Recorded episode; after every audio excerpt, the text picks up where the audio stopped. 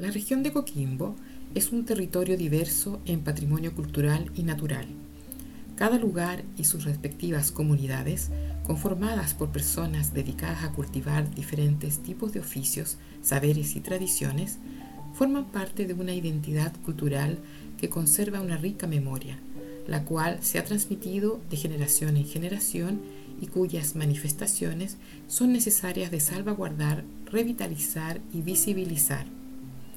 Desde la cordillera a la costa se extiende un paisaje cultural único, formado por cultores y cultoras del canto, la piedra, la greda, la mar y los tejidos, que en esta nueva versión del Día del Patrimonio Cultural, desde el Servicio Nacional del Patrimonio Cultural en la región de Coquimbo, que integra el Ministerio de las Culturas, las Artes y el Patrimonio, te queremos invitar a conocer un poco más.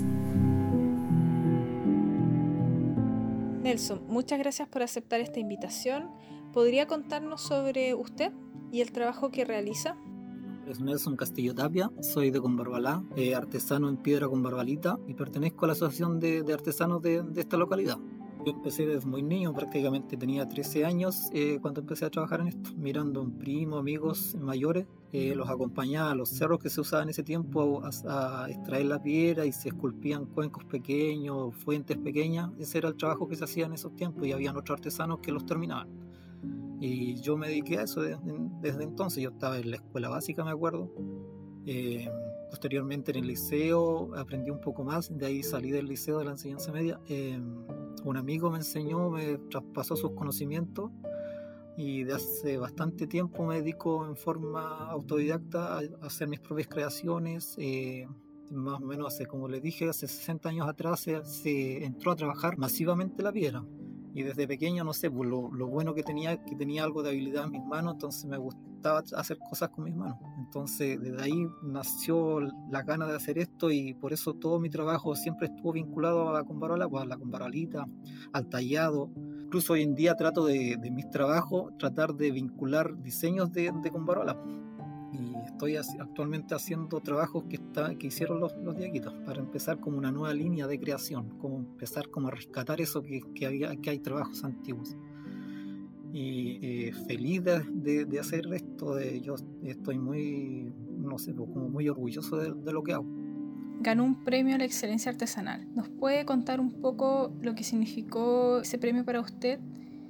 He participado tres veces en, en, en este reconocimiento, que fue el 2017 con un cuenco coronado que, ya, que hice, que también estaba basado en, en, el lugar, que fue un cuenco con un lagarto encima, pero ese quedó preseleccionado. El 2018 volví a participar con la silueta caprina que ganó sello de excelencia, eh, pensando en, lo que había en el lugar. Pues, obviamente los caprinos que estaba encima de un algarrobo. Y es como eso es bien típico de, de, la zona, afortunadamente gustó bastante y logró reconocimiento y también un reconocimiento UNESCO. Y de ahí el 2020 participé con otro, con la vaina de algarrobo, que también está vinculada al lugar. Entonces la vaina es algo que siempre ha estado ahí y es alimentada a los de aquí hasta el día de hoy sigue sirviendo como, como un recurso. Entonces quise rescatar eso y también afortunadamente gustó bastante. Y para mí el significado que ha tenido que fue un reconocimiento al, trabajo de, muchos años, de, de, más de 30 años de trabajo en esto, que no sé, que dar a conocer a la comunidad que, que uno puede hacer algo y no sé, que le dé más importancia a la, comuna, que no sé, porque que todos se sientan eh, orgullosos de que ah, haciendo un trabajo que a lo mejor para, para Combarolá, para acá Combarolá no, para muchas personas no, no es mirado porque es como esas, eres artesano simplemente, no, no sé, pues como que trabaja en algo como no bueno, pero desde el momento que yo saqué estos reconocimientos, no sé, pues igual ha cambiado la mentalidad para, para gran parte de Combarbalá, para muchos artesanos también, que se pueden hacer cosas. Y ahora actualmente estoy haciendo otro proyecto que se llama una reproducción y creación de piezas de las que están en el Museo Precolombino, y esto es lo que más, una de las obras que más me está gustando porque quiero rescatar eso, lo, lo bonito que hacían los diaguitas que no tan solo que trabajaban la cerámica, sino que lo bueno que hicieron con, con, la piedra, la complejidad de esos trabajos, porque son unas piezas bastante grandes y bastante complejas para hacer en ese tiempo, entonces usando herramientas bien rudimentarias hicieron unas piezas bastante bonitas. Yo estoy tratando de hacer eso, esos trabajos más o menos con la misma técnica de ellos, no sé, pues con un cincel y guyas. Para mí es un orgullo haber obtenido estos reconocimientos. ¿Cómo espera que se siga transmitiendo la tradición que usted aprendió eh, desde niño? ¿Cómo espera en el futuro de la piedra, la artesanía con barbarita?